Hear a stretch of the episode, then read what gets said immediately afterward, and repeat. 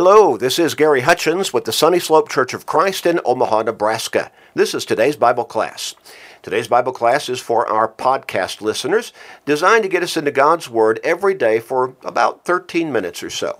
A short time, but it helps us to stay strong in our faith and even grow in our faith because faith comes by hearing the Word of God. Romans 10 and verse 17.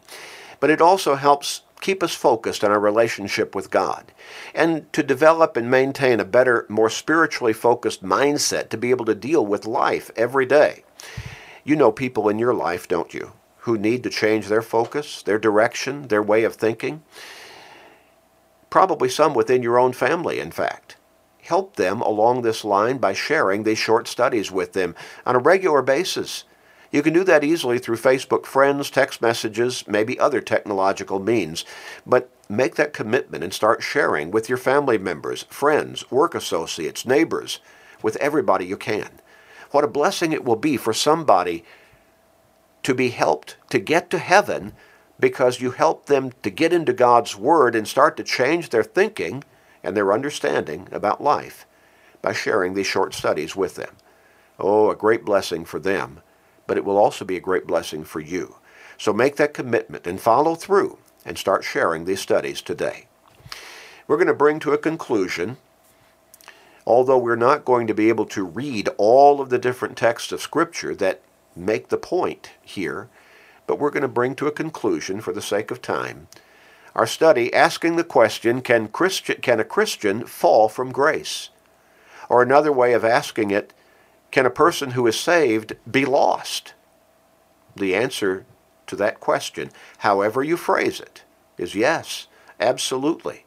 We have looked through so many texts of Scripture already that teach us that once we have become a Christian, once we have been saved in Christ, once we have been saved by the grace of God, we need to walk that Christian walk we need to stay faithful until death.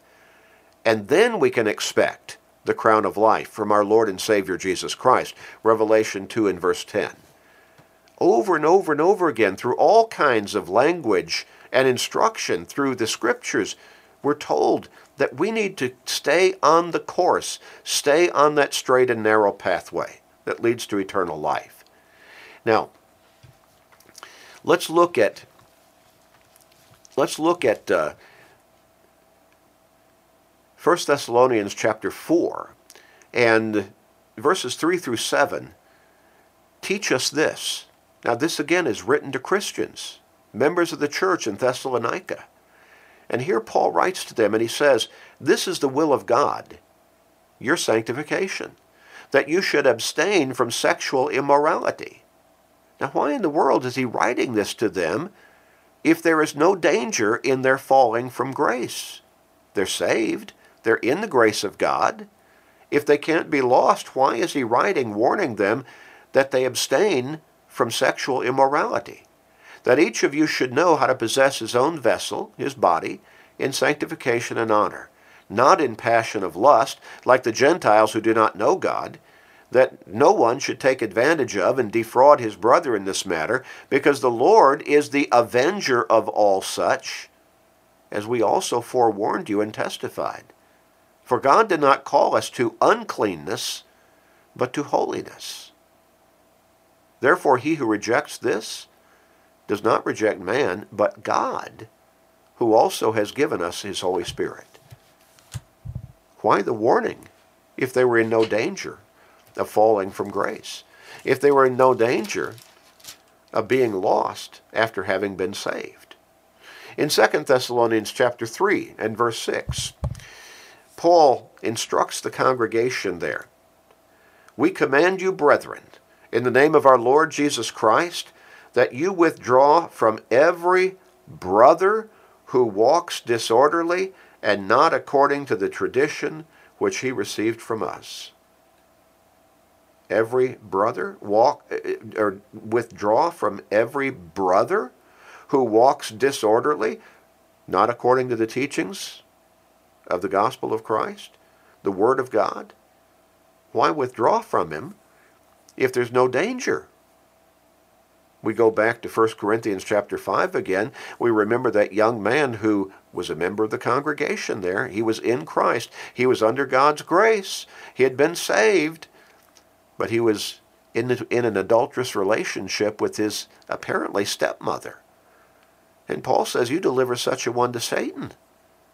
And the if you read through the text there, the purpose being to shake him to his senses to help him to understand he needs to repent so that he can be forgiven because he is in a jeopardous position in his life.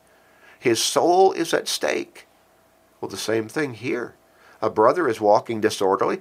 A brother, now, he's writing to Christians. He's talking about, first he, he identifies them or addresses them as brethren, and then he says, that you withdraw from every brother. Your brother in Christ. Because that brother in that particular situation of walking in the ways of the world again, of not staying faithful and living in faithfulness, is in jeopardy of losing his soul. Look at 1 Timothy chapter 1 and verse 19.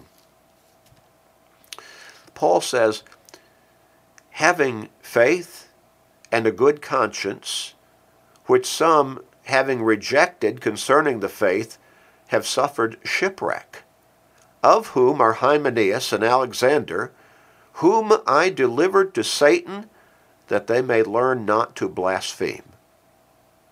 If he delivered them to Satan, and that's the same kind of language he instructed to be used, or to be the motivation with that young brother back in 1 Corinthians chapter 5. Are they safe? Are they saved if they've been delivered to Satan? Are they still under God's grace? Obviously not. And these are two brothers in Christ Paul is talking about, Hymenaeus and Alexander. You see, over and over and over again, we read the warnings we read the warnings that we need to pay attention. The devil is after us. And maybe even more so once we become a Christian because he's lost us at that point. He wants to get us back. In 1 Timothy chapter 4 and verse 1, now the Spirit expressly says that in latter times some will depart from the faith, giving heed to deceiving spirits and doctrines of demons. Are they still saved if they're following doctrines of demons? If they're following deceiving spirits, are they still under God's grace? Speaking lies in hypocrisy? Having their own conscience seared with a hot iron? Now, again, he's talking about departing from the faith. You cannot depart from something you're not in. So he's talking about Christians here. Fall from grace? Absolutely. Possible to be lost once you've been saved? Absolutely. These various texts of Scripture emphasize that and reemphasize it to us over and over and over again. Look in 1 Timothy chapter 5 in verse 8. If anyone does not provide for his own, and especially for those of his household, he has denied the faith and is worse than an unbeliever denied the faith? How can you deny something you're not in or that you do not claim to begin with? You don't provide for your own, especially those of your own household? You've denied the faith. You're worse than an unbeliever. What's the lot of an unbeliever? Lost. Lost eternally. Outside the grace of God. And here, Paul is saying, a brother in Christ who acts like that irresponsibly is worse than an unbeliever. Worse than an unbeliever. 2 Timothy chapter 2, verses 17 and 18. And their message will spread like cancer. Hymenaeus and Philetus are of this sort, who have strayed concerning the truth, saying that the resurrection is already past and they overthrow the faith of some. These were false teachers. They were Christians. They had become Christians. Are they still in God's grace? Even though they're overthrowing the faith of some, leading them down the wrong path, an ungodly path, an unfaithful path through their false teaching? Of course they're not under God's grace still. Of course they face being lost, even though they had been saved.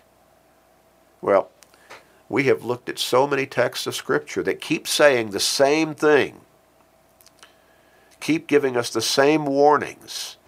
We could look at a whole lot more. I'm just stopping at this point. We have read so many, it ought to be sufficient, beyond being sufficient. And remember that one text of Scripture particularly in Galatians 5, verses 2 through 4. Paul warning those Christians that if they take up the law of Moses again to be circumcised according to that law, he says, you are estranged or cut off from Christ. You have fallen from grace. Can a Christian fall from grace? Can a Christian be lost after having been saved? Yes if he becomes unfaithful. If he stops walking faithfully, obediently with his Lord and before God. Maybe you need to come back to the Lord. Maybe you are a Christian who has turned away from faithfulness.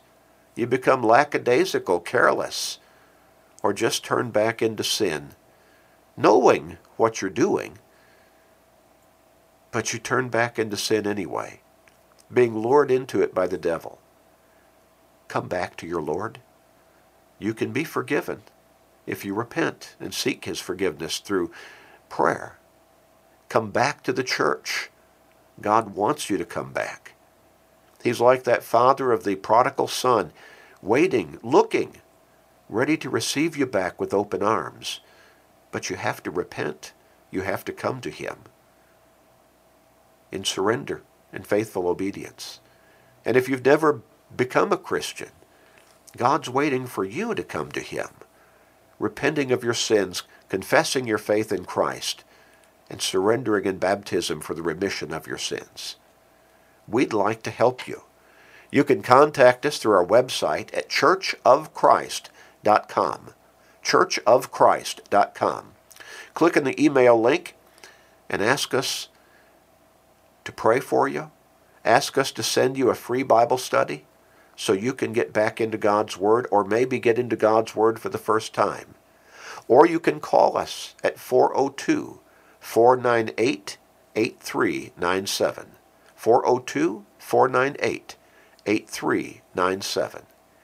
We care about your soul and we want to help you get to heaven. We hope to hear from you soon. Let's pray.